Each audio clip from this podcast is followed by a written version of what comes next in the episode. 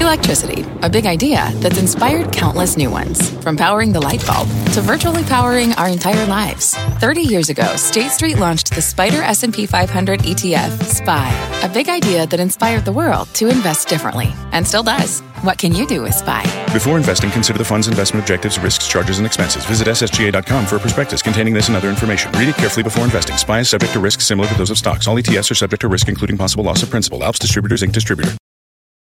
You seek the key, but first, you must learn the ways of precision, craft, and performance with Acura's all-electric ZDX. With a premium Bang & Olufsen sound system up to a 313-mile range and a Type S variant with an estimated 500 horsepower, the ZDX is their most powerful SUV yet.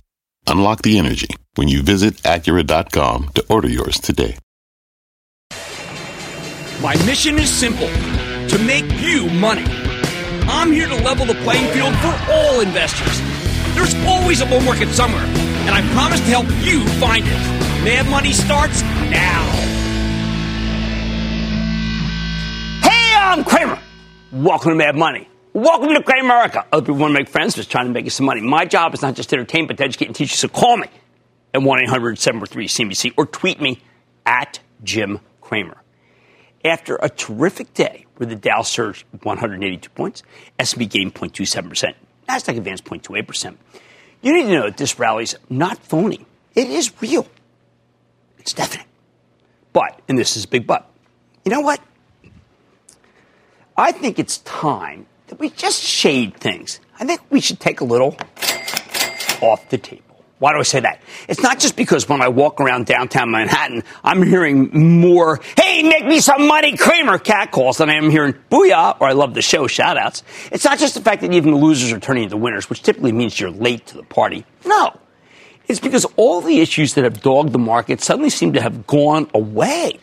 So I'm feeling like we got a kind of Pangloss moment here yeah, Pangloss. Uh, that means, uh, you know, frankly, it means that we, we're in a position. Well, let me just say the Pangloss Cellars. That's not what I'm talking about. That's that great vineyard in Sonoma. I like that. We're not talking about delicious Cabernet here. We're talking about Voltaire's Pangloss.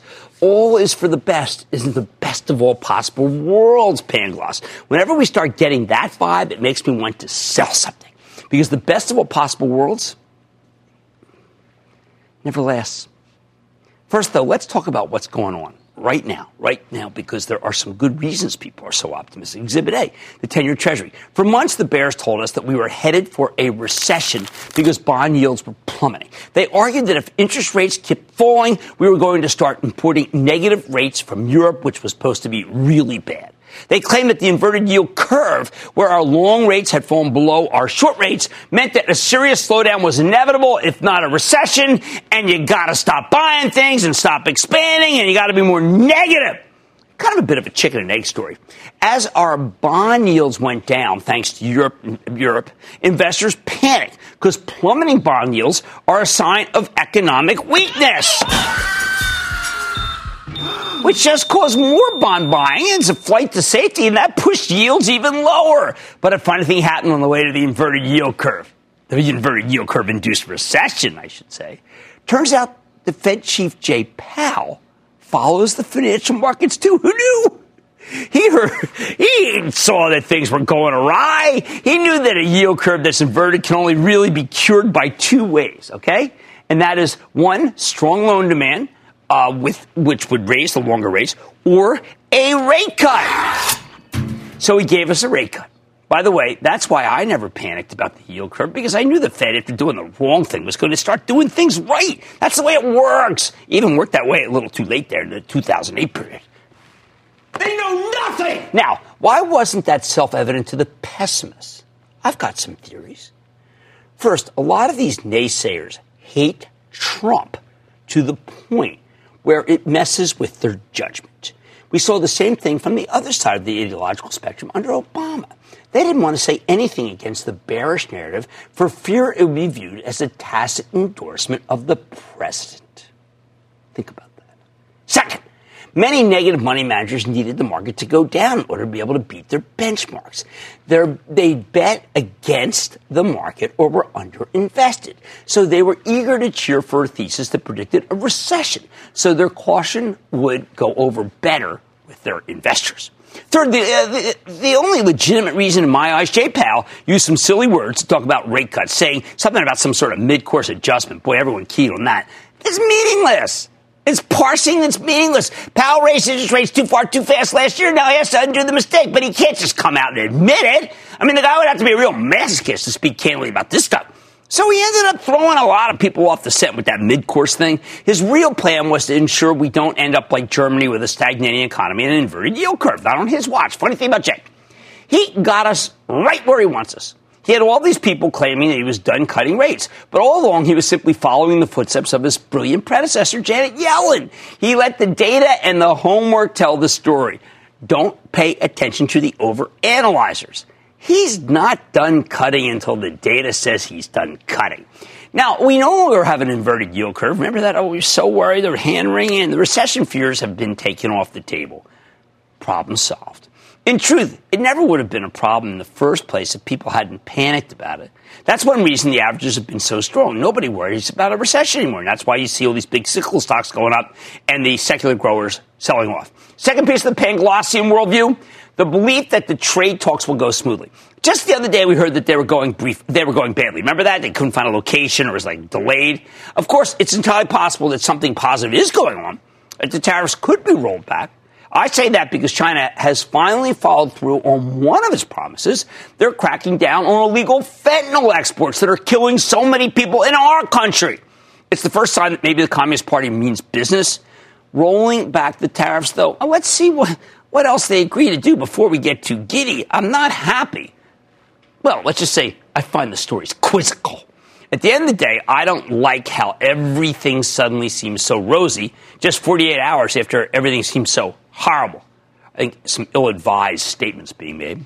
Next bit of complacency earnings, specifically earnings in retail and tech. This morning, Ralph Lauren reported a fantastic number with excellent growth, sharply better than expected. It's been ages since we've heard that, that a supplier to retail, especially a mall retailer, is doing well. And of course, they also own freestanding stores. Now, forget that much of the strength here came from pulling merchandise from poorly performing malls. When you see the end of the inverted yield curve, you want to buy stocks that do well in a healthy economy, and, and apparel fits the bill. Our RL even here does. You know what though? You know what I really like? Columbia Sportswear, COLM. It had the misfortune of reporting back when everyone was still worried about a recession. Uh, if it had reported today, the stock would have been flying too, and Mr. Boyle was on. You know, he told a great story. But let's be careful here. See, because the pin action from Ralph Lauren Spurred a major rally in retail. It was also helped last night by Costco doing a little bit better than expected And the problem is, it's very unlikely that all these retailers are doing well. Time to trim, as anyone who owns the faltering Gap, which just reported a not so hot number and saw its CEO dispatched with, knows. I'm trying to keep you out of more gaps, eh, not just the store. The fourth source of complacency the endless run in the stocks of the banks. Uh, you know, I've been a huge champion of the group. I think the financials represent incredible value. And the rebound in long term interest rates will let them make more money. But can we just admit that the people buying these banks, let's just say they aren't exactly early? Sure, some of the larger banks could get business from a move into China if that Chinese uh, Chinese let it happen. However, I doubt business has gotten that much better that fast. I think it's too tenuous, given that we're still in the midst of a slowing economy. Final piece of the Pangloss puzzle the possibility that the rollout of 5G wireless networks will drive all semiconductor cohort higher, not just the companies that benefit from 5G, which I will outline later in the show. No, all of them are going higher. And that's how we got Wall Street's reaction to the huge number Qualcomm reported, moving everything up that has anything to do with anything inside a cell phone, but also, most importantly, inside cars, inside buildings, inside data centers. Hey, come on, not all that's working. I mean, Qorvo was great, but people have extrapolated that to pretty much everything. They did it again with Qualcomm. I say dream on. There are plenty of great 5G plays. I have them, but don't go beyond them. Look, I'm not saying you should expect a big sell off. I don't. In fact, many stocks like that of Disney act just like champs. But the bottom line is that when you have a jailbreak of immense stock proportions like we're having right now, you need to remember that not everything will work out perfectly. So when the market starts behaving like we're in the best of all possible Panglossian worlds, it is time to, to ring the register, go out, maybe go buy a cashmere sweater. And that way you'll have more cash to work with the next time things go south because we know, sadly, they always do. Let's go to Rose in New Jersey. Rose. Hi, Jim. What's up, Rose? Well, I'd like to know what you think about Groupon's subscription program. you know, no, I was depressed by that Groupon number. I was depressed by it. Uh, I expected better. It was disappointing, and it's time to cut your losses. Sorry to be so bold, but that's what it is. I need Stephen in Pennsylvania, please, Stephen. Yeah. Hi, Jim. How are you? I am good. How about you? I'm good. Um, question is Roku. Um, a couple weeks ago, it was at 99. Right. Then it shot to 150. And last night, um, after the, the earnings was reported, it, it lost 20 bucks. Well, I mean, the Um, quarter, I mean, if you listen to the conference call, you know, I mean, they basically threw cold water on the kind of rapid fire growth that they have. When management throws cold water on it, I'm not going to stand up and say that they're wrong. And that's what happened there. How about we go to Matt in New Jersey? Matt. A great big stock market guru boo you to you, Jim. Nice, nice. Kind of a poety, poet thing going there. What's going on? Always great speaking with you. I'm a second time caller, and I'm here with my son, Luca. Luca. Booyah, Jim. Yo, booyah, Luca. Okay, so sitting at the dinner table the other day, my son was talking about a stock that he was thinking of buying. Okay. So I'm going to let him tell you about the stock. I am 10 years old. I have some money in savings and wanted to buy a stock. In June, this stock fell 21% due to declining same store sales and flat earnings report.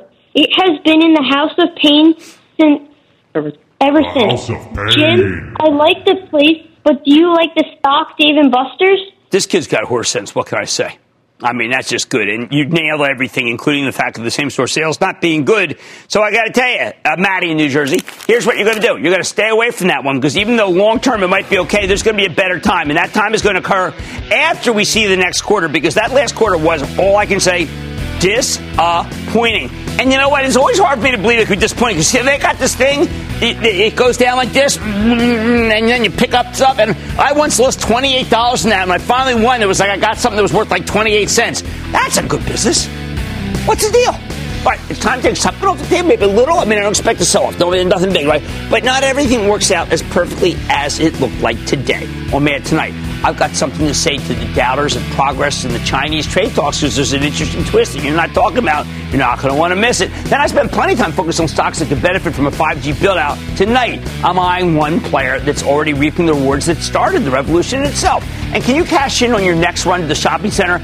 I got a company that's got a 5% plus yield. Maybe it's the way to go. So stay with Cramer. Don't miss a second of Mad Money. Follow at Jim Cramer on Twitter. Have a question? Tweet Cramer. Hashtag mad tweets. Send Jim an email to madmoney at cnbc.com or give us a call at 1 800 743 CNBC. Miss something? Head to madmoney.cnbc.com. When you're hiring, the best way to search for a candidate isn't to search at all. Don't search, match with Indeed. Indeed is your matching and hiring platform with over 350 million global monthly visitors, according to Indeed data, and a matching engine that helps you find quality candidates fast. Use Indeed for scheduling, screening, and messaging to connect with candidates faster. Plus, 93% of employers agree Indeed delivers the highest quality matches compared to other job sites, according to a recent Indeed survey. Leveraging over 140 million qualifications and preferences every day, Indeed's matching engine is constantly learning from your preferences. Join more than 3.5 million businesses worldwide that use Indeed. Listeners of this show will get a $75 sponsored job credit to get your jobs more visibility at Indeed.com slash Mad Money. Just go to Indeed.com slash Mad Money right now and support this show by saying you heard about Indeed on this podcast. Indeed.com slash Mad Money. Terms and conditions apply. Need to hire? You need Indeed.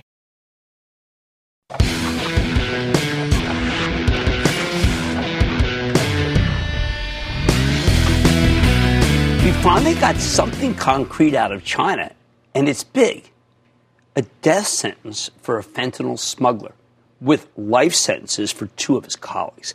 This crime and punishment story may actually have jump started some of the more positive chatter about trade that you heard today, the chatter that propelled so many stocks higher. I know a few fentanyl convictions may sound like a small potatoes thing for you, but this is precisely what Peter Navarro, the president's chief trade advisor, and really the man who's actually in charge of the negotiations, has been calling for as a sign of good faith, a virtual precondition to serious talks, because it was promised before by the Chinese and it never happened. Now, some ill advised critics in my Twitter feed this morning pointed out that President Trump may be giving away the store if he's rolling back the tariffs to make these meetings happen. But if giving away the store means gradually reducing these sky high import duties, that sounds pretty darn good to me. Hey, let's give away the whole thing. If anything, I think it's China that's capitulating here. They did exactly what Peter Navarro demanded they do as a precondition. Navarro is one of the biggest hardliners on trade in the administration. China's also touting a bogus lifting of the poultry ban of ours, but they promised to do that before and never followed through with it. Thanks for nothing. Why do so many people doubt that we're actually making real progress in the trade talks? There are good reasons. Starting with this on again, on off again nonsense about when and where the agreement would be signed. But many of these stories are based on anonymous leaks from the Chinese Communist Party, which is not exactly a reliable source, or maybe anonymous leaks within the White House, of which is deeply divided on the issue, so you really can't, uh, let's say you need the whole pastiche. I put more stock on, on the record sources, sources like Yu Hai Bing. He's the Deputy Secretary General of the China National Narcotics Control Commission, who said they rounded up these fentanyl smugglers with only limited U.S. help. Listen to what he told Bloomberg. Quote, this further demonstrates the Chinese government's consistent attitude of zero tolerance toward drug crimes. This case has nothing to do with the trade war, end quote. Sure, sure, buddy. All right, let's dissect, dissect this. First of all, there's nothing the United States can do to crack down on fentanyl smugglers in China. We don't enforce Chinese law, for heaven's sake, and we certainly don't have any reciprocity. This isn't Mexico! Second, China's application of the law has been totally inconsistent when it comes to exporting fentanyl to America. It just hasn't been a priority for them to stop. Sometimes it actually feels like they view fentanyl as just another export. So these latest arrests, they are a very big deal. They are changing policy. Probably goes without saying that this bust has everything to do with the trade war, not nothing. It's no coincidence that the White House has been calling for a fentanyl crackdown as a sign of good faith, get, uh, and, and now we're getting one. This is a sign not only of good faith, but that their Communist Party recognizes maybe they got to start being serious. The problem is that the disinformation in the trade talks, disinformation coming from both sides, has played havoc with the stock market in your portfolio. I like to get it right. I like to know for sure that there's something concrete behind these positive stories. Now you know the positive story that's really generating things, and you now you know what I do. Stay with me.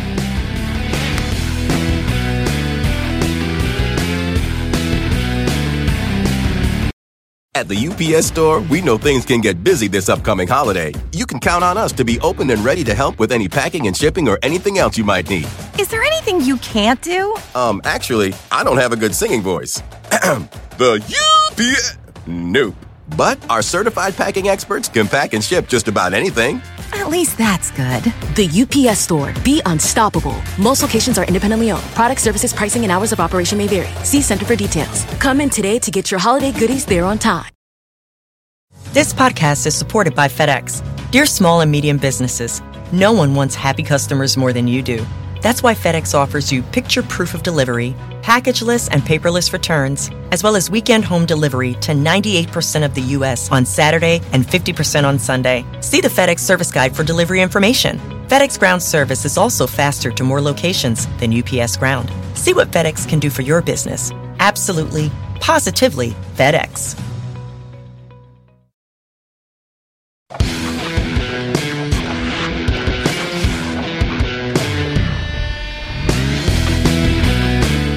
And then, a company will report a quarter that's so incredible, so stupendous, that it totally transforms our understanding of an entire industry. And that's what happened with a company called Qorvo last week, when it blew through Wall Street's expectations with a truly stunning report card, one that I expected to get maybe a year from now, and I got it now. For those of you who don't remember, Qorvo is a radio frequency chip maker, RF, that supplies components for cell phones and communications infrastructure. They have massive exposure to both smartphones and the rollout of next gen, next generation 5G wireless networks that will be almost as fast as broadband and certainly the biggest evolution, I'm calling it revolution in tech, maybe even in our lifetimes. So when Qorvo shot the lights out and this quarter was so good it set the stock soaring 20% on Friday, it breathed new life into the entire 5G thesis. New life that was the tip off to a whole bunch of big moves, including that of Qualcomm, which gave you a similarly positive number last night when it too said 5G is here. Finally here and it's making everyone in the business a lot more money than they expected. This 5G stuff has been a game changer, which is fantastic because the game really needed to be changed. See, Qorvo had a roller coaster of a year. After climbing to the mid 70s in May, the stock ran headfirst into a brick wall as the trade tensions, okay, trade tensions flared with China. When President Trump blacklisted Huawei, the gigantic Chinese smartphone and telco equipment maker, well, he banned American companies from selling them technology. Companies like Qorvo, which gets more than half of its sales from China. Huawei is one of their largest customers. It accounted for something like 22% of sales before the blacklist. So Qorvo had to cut its full year forecast. People hated that. Over the week after the ban, the stock plummeted from $73 to $60. Oh boy, that's where it bottomed. This was the primary epicenter negative stock that got hit off of the problems with Huawei. Now, in July, Huawei's ban was partially lifted. And with that out of the way, I told you the Qorvo was worth buying as a play on the rapidly growing 5G build-out that I just mentioned. The company makes chips that allow phones to harness the power of faster 5G networks, and they're also used in the infrastructure that supports those networks. But because I was still worried about the trade war, I wanted to stay a, eh, a little bit cautious. So uh, while I recommended Qorvo, I also said that Skyworks was my number one pick. That was the one I said would be top dog. Since then, both stocks have been terrific performers, but I can tell you, in candor, I got the order backward. What I should have said was Qorvo was better than Skyworks, and Liam Griffin's doing a terrific job at Skyworks, but Qorvo's been really unbelievable. And well, I'm not beating myself up. I should have said that Qualcomm was going to be amazing too. But I keyed on this one, and that's not so. This isn't shabby, right? Even before Qorvo reported uh, last week, things were really picking up. Qorvo gets around 30% of its sales from Apple. And out of nowhere, the new iPhone 11, this has turned out to be a gigantic winner. And that's been a huge surprise in itself, unless you watch our show, because I've been gushing about that. I like the three, you know, three things. This is really good. Um, I, ever since I laid eyes on it, when I got to be at the uh, at the opening at the new New York store. But there's still some skepticism about the 5G rollout. Would the trade war with China slow it down? And of course, the trade war is on again, off again, even intra hour. Well, when Qorvo reported last week, they set the record straight. The company delivered a monster 22 cent earnings beat off of a $1.30 basis with much higher than expected sales. Guys, this is like a takeover bid. That's like catching a takeover bid. What's driving the strength? Qorvo's mobile products division, smartphones, was on fire with Apple, Huawei, and Samsung, the three largest phone makers, all buying components like crazy. On the infrastructure side, the business people were worried about things also are, are also looking very, very good. That was a primary concern of analysts. Well, that was wrong. Even better, management's forecast for the next quarter was downright spectacular. Wall Street was only expecting 761 million in sales. Qorvo said it's more like 840, 860 million. They were giddy on the call. The analysts wanted $1.35 of earnings per share. Qorvo's predicting $1.67. Those are ridiculously great numbers, people. And it didn't hurt that they announced a billion dollar buyback, which is pretty huge when you consider that Qorvo was really only a $9.5 billion company last week. Although, of course, now it's 11.8 billion. Uh, and that means the buyback could still devour 8.5% of the share count. Now, Qorvo's picking up smartphone business in Korea and China, along with wireless infrastructure design wins and some defense contracts from amplifiers for this thing called gallium nitride, which consumes much less power, lasts longer, and processes more data than other materials. They're the number one maker of these gallium nitride components. Really, though, the key driver here is 5G. Just listen to what CEO Bob Brugworth, and that, it doesn't look like Brugworth, it's B-R-U-G-G-E-W-O-R-T-H, but it goes by Bruggeworth. Here's what he told us. He said, quote, we are especially pleased with 5G design activity and the trends we see towards increasing RF integration, end quote. Then CFO Mark Murphy, smart fellow, explained that, quote, our December guidance reflects continued robust mobile demand supported by an increase in 5G handset volumes, end quote. In other words, people are upgrading their phones to take advantage of the 5G rollout, even though it's still in its early stages. This is happening way faster than people realize, and it's not just components for smartphones. It's also wireless infrastructure. Bruggeworth pointed out, and I quote, in infrastructure, the ramp of 5G appears to be rolling out faster than the ramp of 4G, end quote. That's got huge implications for the whole 5G cohort. Plus, Qorvo's gallium nitride technologies, quote, is increasingly the technology of choice, end quote. They're securing massive design wins with this stuff. Things are going so well for this company. I'm glad. Good guys win. Bruggeworth's always been a nice man. A terrific guy but it's been kind of eh until now. Going forward, management's predicting a continued increase in 5G handset volumes, infrastructure business picking up substantially versus the quarter they just reported. Hey, both of, uh, of Qorvo's defense budget and the 5G build are doing well. As for the Chinese business, okay, now this is tougher. See, they called out China as a particular source of strength as the Chinese roll out their own 5G network, and yes, they are ahead of us, they're packing new phones with not just 5G technology, but also fully integrated 4G technology. So they'll work on older networks too. That means Qorvo has more radio frequency chips in each phone. On top of that, Bruggeworth believes that they're taking market share from the competition that's actually in China. Put it all together, it turns out the Qorvo really needed its 5G investments. They moved into making components that are finally in high demand, and that move is paying off big time. Best of all, we're still in the early stages. This is what's so great. This is why I'm still focused on it. A lot of people say, Jim, you're late. Uh-uh. I've liked it here, and I still like it. No wonder the stock jumped from 80 to 97 in the quarter and it's kept running. Now it's 101 because we've just gotten more and more people converted to the bullish camp. If we get any kind of final resolution of the trade war, some analysts believe that this could be worth $500 million in sales to Qorvo next year. That's a buck per share in earnings. Even up here, the stock sells for just 15.5 times next year's earnings estimates, and I think you could have a lot more upside. You can put on a small position here, though really, I mean, yeah, I wanted for pullback, but I know you're probably itching after five weeks of up saying, Cramer, where's that darn pullback? That's why I've said you can buy some. Who else benefits? As I mentioned, Qualcomm, the gigantic communications chip maker, where the stock that is a key component of the 5G revolution does benefit. On the fantastic earnings call last night, CEO Steve Mollenkopf described 5G as a quote, the single biggest opportunity in Qualcomm's history. End quote. That is not hyperbole. And by the way, Mollenkopf is a very understated fellow. Just like Qorvo, Qualcomm is still far from expensive more than 15 times earnings, uh, even though the stock was up 6% today. I, again, more room to run. Oh, and next Tuesday we hear from Skyworks Solutions, another radio frequency semiconductor play like Qorvo. I've been pounding the table on this one for months, and I expect good things. This is a 5G play, and they've got a ton of business in the companies. Remember, it's like the Fight Club became a Gap says CEO Art Peck will step down. Yeah, got that. See, I get the bulletins and stuff. I set it up myself. hey, old dog, new tricks.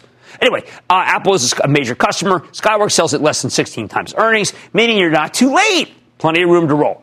Last but not least, Broadcom, symbol AVGO, and Marvell, MRVL Tech, don't report until December but there are two uh, more chip makers who have meaningful 5G exposure. I'm going to hit them many times in the next few months, although Broadcom is much less of a pure play than others. I like them both, especially Marvell, which we own for my Charitable Trust, which can follow along our moves by joining the ActionAlertsPlus.com club. Marvell's already surged 7% this week, thanks to a big upgrade from Wells Fargo, but I think it's got much more upside because, as I'll explain in next week's comp- club call, uh, I do a conference call once a month. This is the single, Marvell is the single most levered stock to 5G, even more than Qorvo, which I used to call Cuervo when it wasn't doing that well. Anyway, bottom line, after selling off uh, over the summer, these 5G stocks, they're back and they're better than ever. Based on what we heard from Qorvo last week, the business is on fire and you don't want to miss it. Good things. Qorvo, Qualcomm, Skyworks, Broadcom, Marvell. I like them all. Robert in California. Robert! Yeah, say, this is Bob, of course, all the way from downtown LA at my okay. favorite cigar shop with law enforcement and my buddies. And my question is, what's going to happen with T-Mobile and the merger with Sprint? How's it going to affect the stocks I, Look, I, I'm just going to tell you, I got a simple thing. It's been my way since 60, actually since 55. John Legere is a great manager. He's a fabulous CEO. You could buy T-Mobile and you're going to win either way. T-Mobile's been the way. I've been behind it all along and I remain behind it. I need to go to Alex in California. Alex! From sunny Los Angeles. Booyah, Dr. Cramer. Excellent weather forecast and at the same time an excellent stuttering booyah. What's up? Jim, my question is about a smaller cap stock. That's a play on fiber optics, 5G, and Internet of Things. Now, I know from watching you daily that you think Marvell is the best 5G play. Yes! But I'm looking for a 10 bagger here. So, what say you about Infinera Corporation? I think that it's 10 or nothing. No, I, I'll tell you, that that's too dicey for me. I just, it's too dicey. I got to stick with Marvell. I'm not looking for a new name in the group. I like Marvell. Okay, ain't nothing but a 5G baby. Okay, that's all right. These stories are uh, these are back. Okay, this is the kind of thing you want to own, and I think it's bigger than ever. Okay, much more Mad Money ahead, including my exclusive with the company that has some of the best real estate and a great yield. Can Brixmor help you build some gains and give you some nice uh, income? Then it's a player that works with nine out of ten of the largest cloud companies sell, uh, handling your data. So is it time to consider or reconsider investment in CyrusOne now that the stock's been clocked? And get ready for my take on a lot of stocks in the lightning round. So stick with Cramer.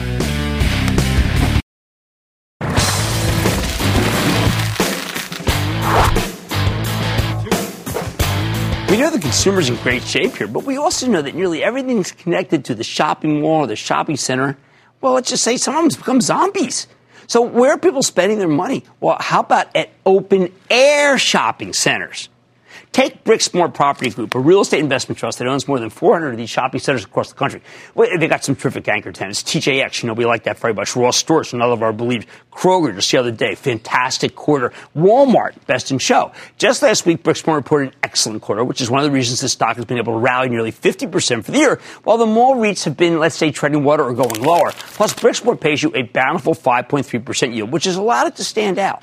I think it's got more upside. Do not take it from me. Let's dig deeper with Jim Taylor. He's the president and CEO of Brixmor Property Group to find out more about the quarter and his company's prospects. Mr. Taylor, welcome back to Mad Money. Thank you, Jim. Good to see you, sir. Good to Thank see you. you. Appreciate you having Okay, me. so Jim, one of the things that you guys did that others haven't is you decided, you know what? We're going to take the darn hit. We're going to get out of, I'm going to use your term, the non-relevant retailers and uh, get into the relevant retailers. And you're pretty, pretty far along in the transition. We are. You know, we've just over the last couple of years had over 12 million of new leases with tenants, as you mentioned in the open, who are actually thriving today. And so some of this disruption has actually been a great opportunity for us to upgrade our tenancy in the open air business, which generally still is thriving and doing pretty well. You know, a lot of that, uh, how many of your uh, companies can you, uh, let's say, check a box and then pick up at the uh, at the store? Because if you're going to a shopping mall, uh, BOPIS, so to speak, buy online, pick up on store, doesn't work. Well, you know, it works in the open air center. We dedicate a few parking spaces right out in front of the store. And the retailers who get it, who really understand how their customer wants to be served, do a great job at it. And they're seeing growth in their sales through it, whether it's Kroger, Walmart, many others. Now, you do uh, have to explain to people, because I don't know if they get it, that when you have a tenant that's an old tenant, people say, oh boy, that guy could really be hurt. That's going to, a scene, okay? And they're Right. nice people. We've had them on. They're going to hurt that, that sector. It's possible that that was written at a very below market rate. And after putting a little bit of money in, you can get that space uh, leased for a lot more. In real estate, rent basis matters if you want to make money. And so when you come into a period of disruption, as we are, and you have reasonable rent basis, and you can increase the rent and still offer a tenant a reasonable cost of occupancy, that's how you make money. And not only how you drive growth in your cash flows, but it sets up wonderful opportunities to creatively reinvest in these shopping centers and make them more relevant to the communities they serve. And we've been doing that very actively. Now, I, for instance, I know uh, this Plymouth Square, which is not, which is really about two miles. I used to ride my bike there, uh, and I see you bought that, and I look at that property and say, "Geez, maybe some REIT operator didn't have the money to reinvest, didn't have the, the ability. That's a great property. Are you picking off some good properties from other companies that kind of have to, let's say, clamp their balance sheet?" It's a really uh, great question. And, you know, you think about our space, most of it's in private hands. The REITs only own about 10% of the shopping center stock. So, with that center in particular, we saw a 70% occupied center where we knew what the national tenant demand was to be there. And so, we're real excited. We actually own the center caddy corner to at White Marsh, if you know the area. Oh, sure, because look, I played Plymouth White Marsh was our primary. Uh, uh, that was our Great. rivalry. Great, great center, and we're going to be adding a nice out parcel there as well. Now, I know you do have, uh, still have some Rite Aids, of which I'm worried about. Still have some Ascena, which I am worried about. What do you do? Let's say Ascena called you and said, and it's mentioned somewhat in the call, but say, look, you know, we we need a break.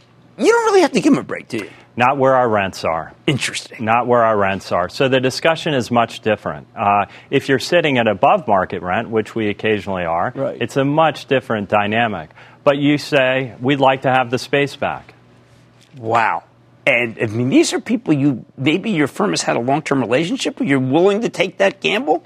Absolutely, absolutely. Because you know, at the end of the day, we want to make sure that we're bringing in the use to the center that's going to be most relevant to the community that that we're serving. And if they're not doing great sales in there, it's really not helping the overall center and the dynamic there. Okay, so uh, the actual occupancy rate, there's a couple of them I see. There's some that I, I see a number that says 91.9. That's overall. Right. Now, that also is not necessarily a negative, correct? Well, it shows that we have room for growth. I, I think the, the stabilized occupancy level for this portfolio, as we continue to execute our plan, is quite a few hundred basis points above that.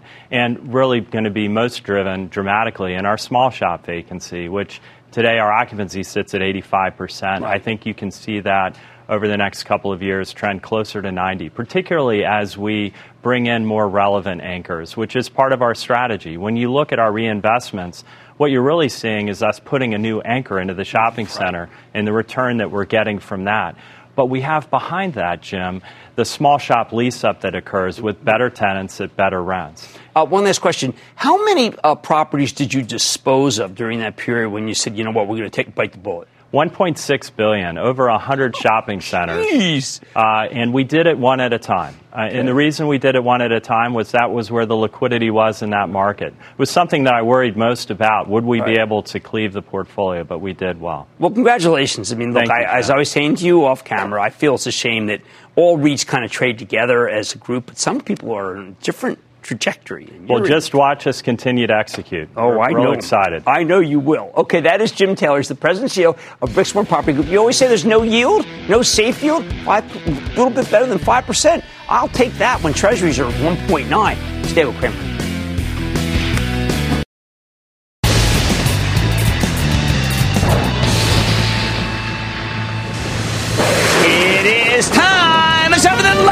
The and then the lightning round is over. Are you ready? Dad, time for the lightning round. Because I'm with Phil in New York. Phil, How you doing, Cramer? How are you? I am good. How about you, Phil? Great. Okay, listen, Home Depot, need your take on it. It's been going sideways lately. Hey, man, it's had a gigantic move. You got to give it a little room. And by the way, I mean, look, Marvin Ellison's doing a great job at Lowe's. Either one of them is fine with me. Marty in Massachusetts. Marty. Hey, Jim, great show you have there. Thank you. Hey, so for the great American sportsmen in this country, what's your opinion on American Outdoor Brands, AOB? I want to stay away from it. Sturm Ruger just reported a number that people felt was really horrible, and I bet American Brands is brought down by it tomorrow. Let's go. Let's go to uh, Bill in Florida. Bill.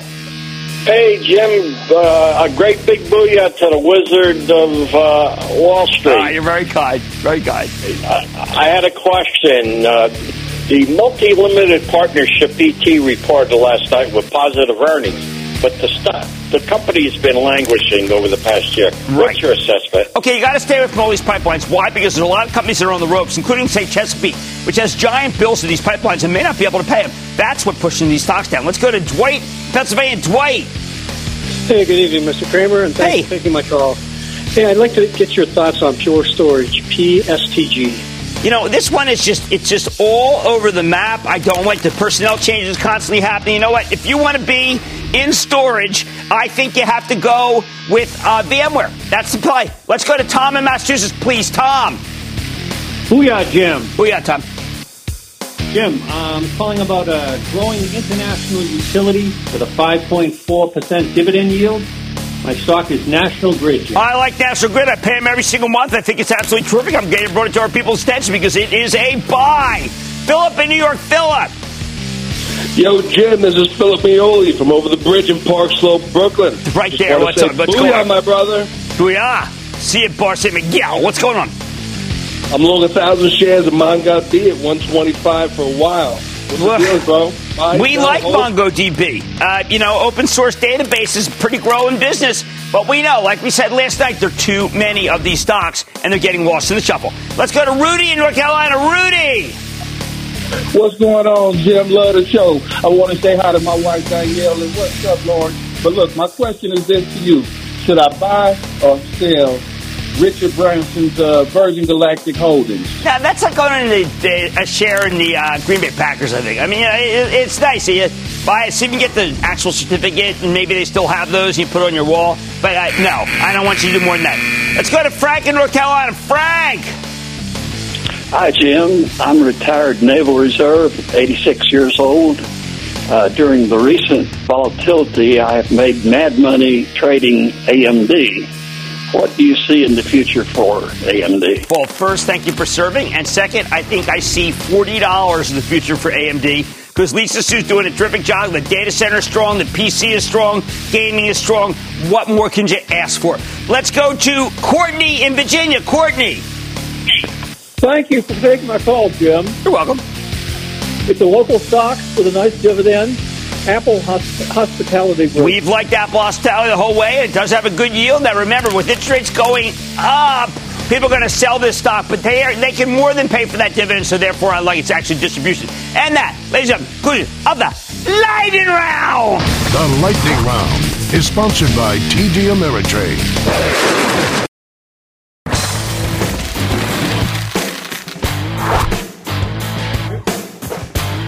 An environment where investors suddenly feel a lot more confident about the economy, what do I do with the stocks that thrive when everybody was worried about the economy? Stocks like CyrusOne, it's the real estate investment trust that owns data centers. From the spring through the end of September, CyrusOne was one of the hottest names in the market. Companies riding a fabulous secular trend, the endless increase in demand for those big warehouses full of servers. And it also supports a solid dividend. The stock ran from $50 at the beginning of the year to $80 at its peak a little over a month ago. And since then, though, the stock's been crushed, plummeting to $66 as of today. What went wrong? Nothing nothing company specific. Most of the weakness is because of the rotation away from secular growth, uh, secular growth stocks that have smooth earnings and into cyclicals that thrive in an accelerating economy. In fact, last week, CyrusOne reported a really strong quarter, but the stock got slammed anyway. It's down down 11% since then. That's because management announced that they're not putting the company up for sale, something that had been rumored in recent months by who knows what. At this point, though, you've got to wonder, is the stock overly punished? So let's take a closer look with Gary Wojtaszek. And Gary we, we call you we call you, I'm going to send Gary W. We call you lots of different names because it's hard. Rarely do I do that off camera stuff. To get a better sense of his company and where it's headed, Gary, welcome back to Mad Money. Great. Hey, thanks for All right. uh, Jim. Good seeing okay, you. they always do a phonetic for me. It's Gary Yeah. with Tizik, Gary with Haza. I said, let's Oh, just get it right. just learned how to pronounce Yes. it as well. Okay, you got to help me here. There are people. You, you're my only data center guy. I always tell people when I come school, we got the data center guy. I said it this morning with David and Carl. There's a company. It's called Arista Networks, and they say that there's a pause in data center. Mm-hmm. There's another company, AMD, Dr. Lisa Su. She goes, there's an acceleration in data center. It- they can't both be right. Yeah. Tell me what. Well, you know better, but they're both in different parts of the market, right? Arista's more on the network side, AMD's more on the CPU side, and so I think what you're seeing is a rotation from some of the cloud companies wanting to do more of their own networking stuff, and, uh, and that's I think the impact that you're seeing on Arista, and everything else is up and to the right. I think uh, all CPU and storage is going to continue to boom for many many years. Well, it, it's abs- I mean, y- you have key clients, and the key client, Amazon, Microsoft Azure, uh, Google Cloud, they all have. They're like they have to. They're constrained, right? I don't know if they're constrained, not constrained enough, but they are booming. They're right? booming. you That's- that's what I mean. it- it's it's it's been a fantastic ride for us. Having no sales in that business four years ago, it's about forty percent of our uh, of our company's revenue right now, and it's accelerating. Okay, so I see financials very big too. So what happens? That just is that backup? What are they doing there? Uh, no, no, financials in the industry, we've done a really nice job. So a couple years ago, we acquired the uh, Chicago Mercantiles Exchange uh, data center in Chicago. So all the futures trading now goes through our facility in Hmm. Chicago. We tied that into a platform we acquired a couple years ago that has a number of the largest hedge funds around New York and commercial banks. So, you know, that whole industry is growing, you know, dramatically. And what you're seeing in all businesses across uh, across the spectrum is that combination of a hybrid cloud. So they're doing a lot on their own in all the critical applications, the high security stuff, and then they're outsourcing a lot to the cloud. And uh, and we're seeing a lot of that hybrid business as well. Now, uh, when I looked at, uh, there's a great You have, you have an unbelievable deck.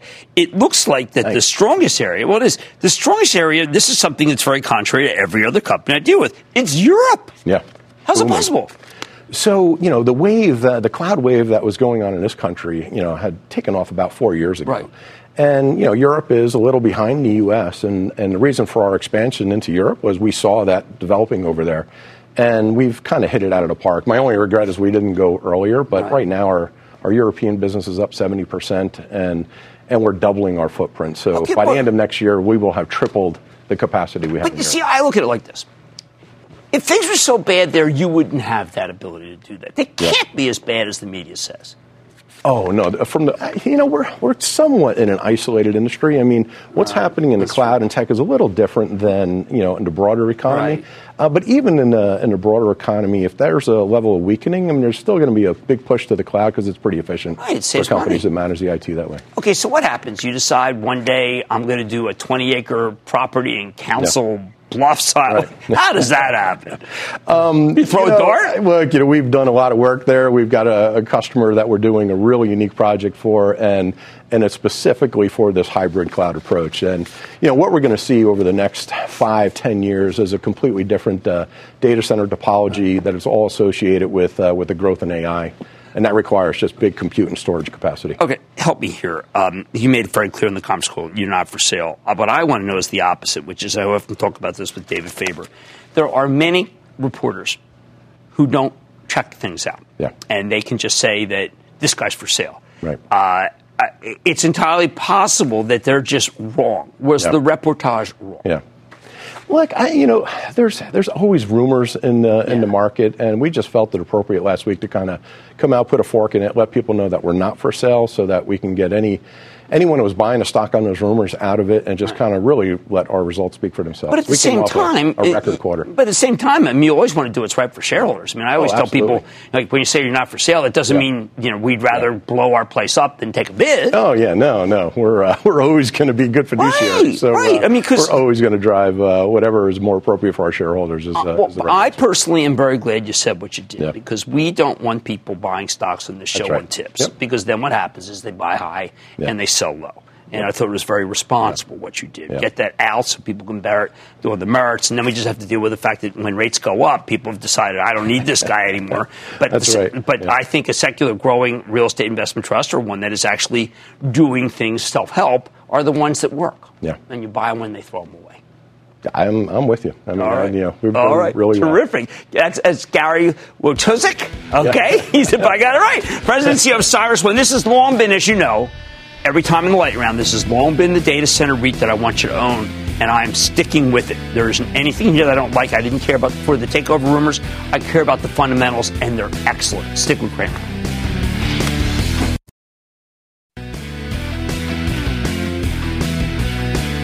There are a couple stocks that we really just say champion since the beginning of the show. One of them was Apple, a second one was Alphabet, and a third one was Disney. Disney just shot the lights out tonight. It's why I continue to say this is the stock to give your kids to get them started. It's been my mantra since 2005. I'm not changing now. DIS, way to go, Bob Iger, delivered a perfect one. And be sure to tune in tomorrow for a very special Mad Money Veterans Day at the Air Force Academy. Like I said, there's always more market summer. I promise I'll find just for you right here, Mad Money. I'm Jim Cramer, and I'll see you tomorrow. This podcast is supported by FedEx. Dear small and medium businesses, no one wants happy customers more than you do. So you need a business partner just like you. Like FedEx, who understands your passion for serving your customers because they have the same commitment towards you. That's why FedEx offers you picture proof of delivery, packageless and paperless returns, as well as weekend home delivery to 98% of the U.S. on Saturday and 50% on Sunday. See the FedEx service guide for delivery information. What's more, FedEx Ground is faster to more locations than UPS Ground. Trust FedEx for timely deliveries. See what FedEx can do for your business. Absolutely, positively FedEx.